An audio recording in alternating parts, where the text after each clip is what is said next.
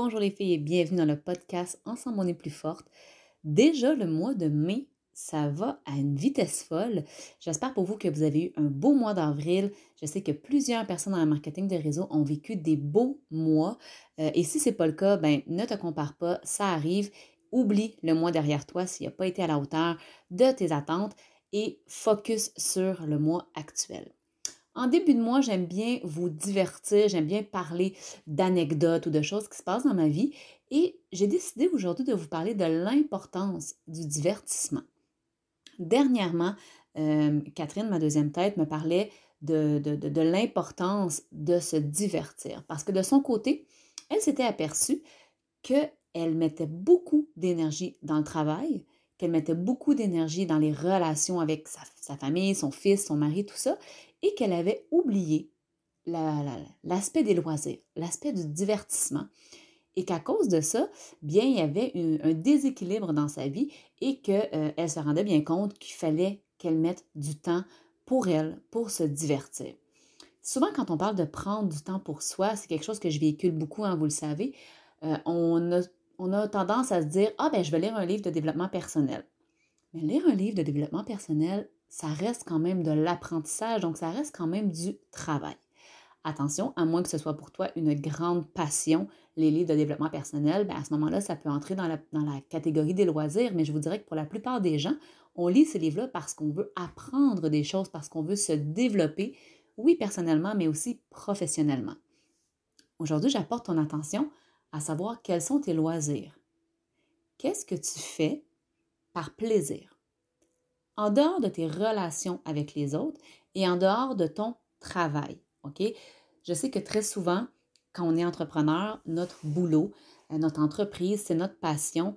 Et tant et aussi longtemps que c'est passionnant, qu'on trouve pas ça lourd, bien, c'est correct d'y passer plus de temps. C'est correct surtout à certains moments de mettre les bouchées doubles, comme on dit, parce qu'on est en train de bâtir quelque chose de grand, parce qu'on est en train d'atteindre une qualification, d'atteindre un bonus. Tout ça, c'est tout à fait normal.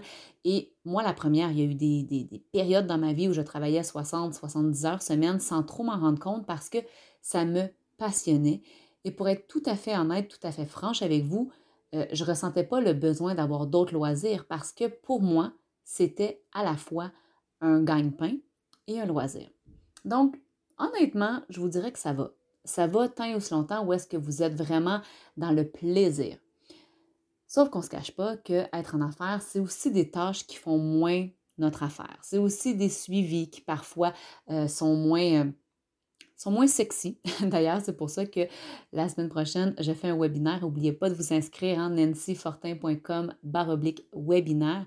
N'oubliez pas de vous inscrire. La semaine prochaine, c'est justement les suivis. Ça peut être sexy. Donc, je vais parler de ça avec vous. Mais on s'entend qu'à la base, faire les suivis, c'est peut-être pas ce qu'il y a le plus passionnant. De réfléchir à une stratégie, c'est peut-être pas ce qu'il y a de plus passionnant. De faire certains posts sur les réseaux sociaux, surtout avec l'algorithme qui est très difficile ces temps-ci, c'est peut-être pas ça qui vous passionne le plus.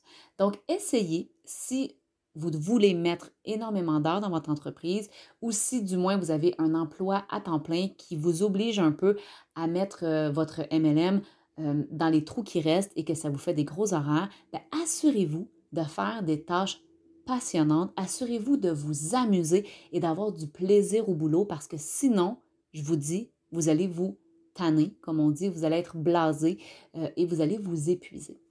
L'importance d'avoir du plaisir dans la vie, c'est tellement non négligeable et surtout en marketing de réseau. C'est important, là, c'est important, point final. Mais en marketing de réseau, encore plus. Pourquoi? Simplement parce que tu es le produit de prospection le plus important dans l'équation. Ce que je veux dire par là, c'est que si tu es blasé, si tu n'as pas envie de faire les choses, bien, il est certain que quand tu vas faire un live ou il est certain que quand tu vas faire un suivi avec un client, ça va paraître. Même si on s'efforce de se mettre un sourire, l'énergie, tout le non-verbal ne ment pas et honnêtement, ça donne beaucoup moins envie aux gens de nous suivre. Quand on est en forme, quand on est passionné, quand on tripe à fond sur ce qu'on fait, bien, les gens ont envie de nous suivre. C'est important. Donc, c'est important d'avoir du plaisir. Personnellement, dans la dernière année, je faisais beaucoup de tâches dans l'entreprise qui ne me passionnaient pas. Je faisais de la comptabilité, je faisais des suivis, mille et un types de suivis, de paiement de fournisseurs ou de trucs à ajuster sur le site web, plein de choses qui ne sont pas dans ma zone de génie et qui ne me permettaient pas de m'accomplir, d'être passionnée et connectée avec ce que je fais. Donc, honnêtement, je me suis un peu éteinte. J'étais plus fatiguée. Je me trouvais moins pertinente à certains endroits où pour moi, c'était important de l'être.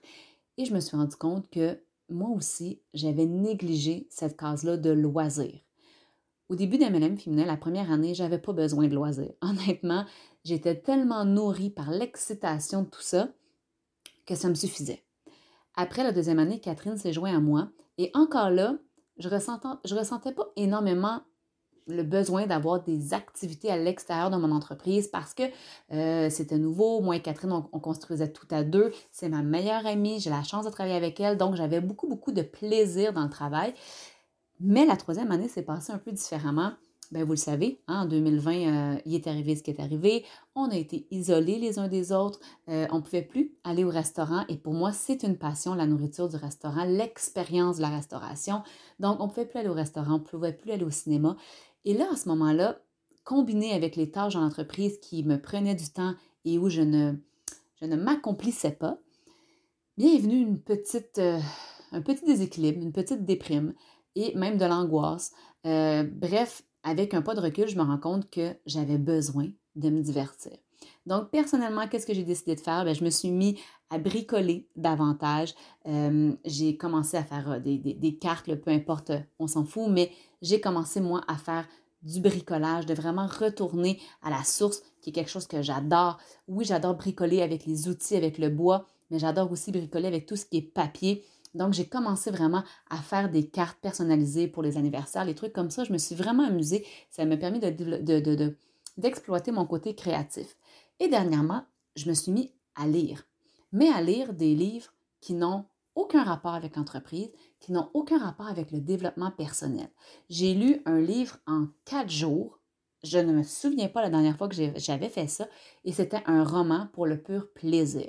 Donc, j'ai commencé à instaurer des moments comme ça de loisirs parce que être devant la télé, ça fait un certain temps.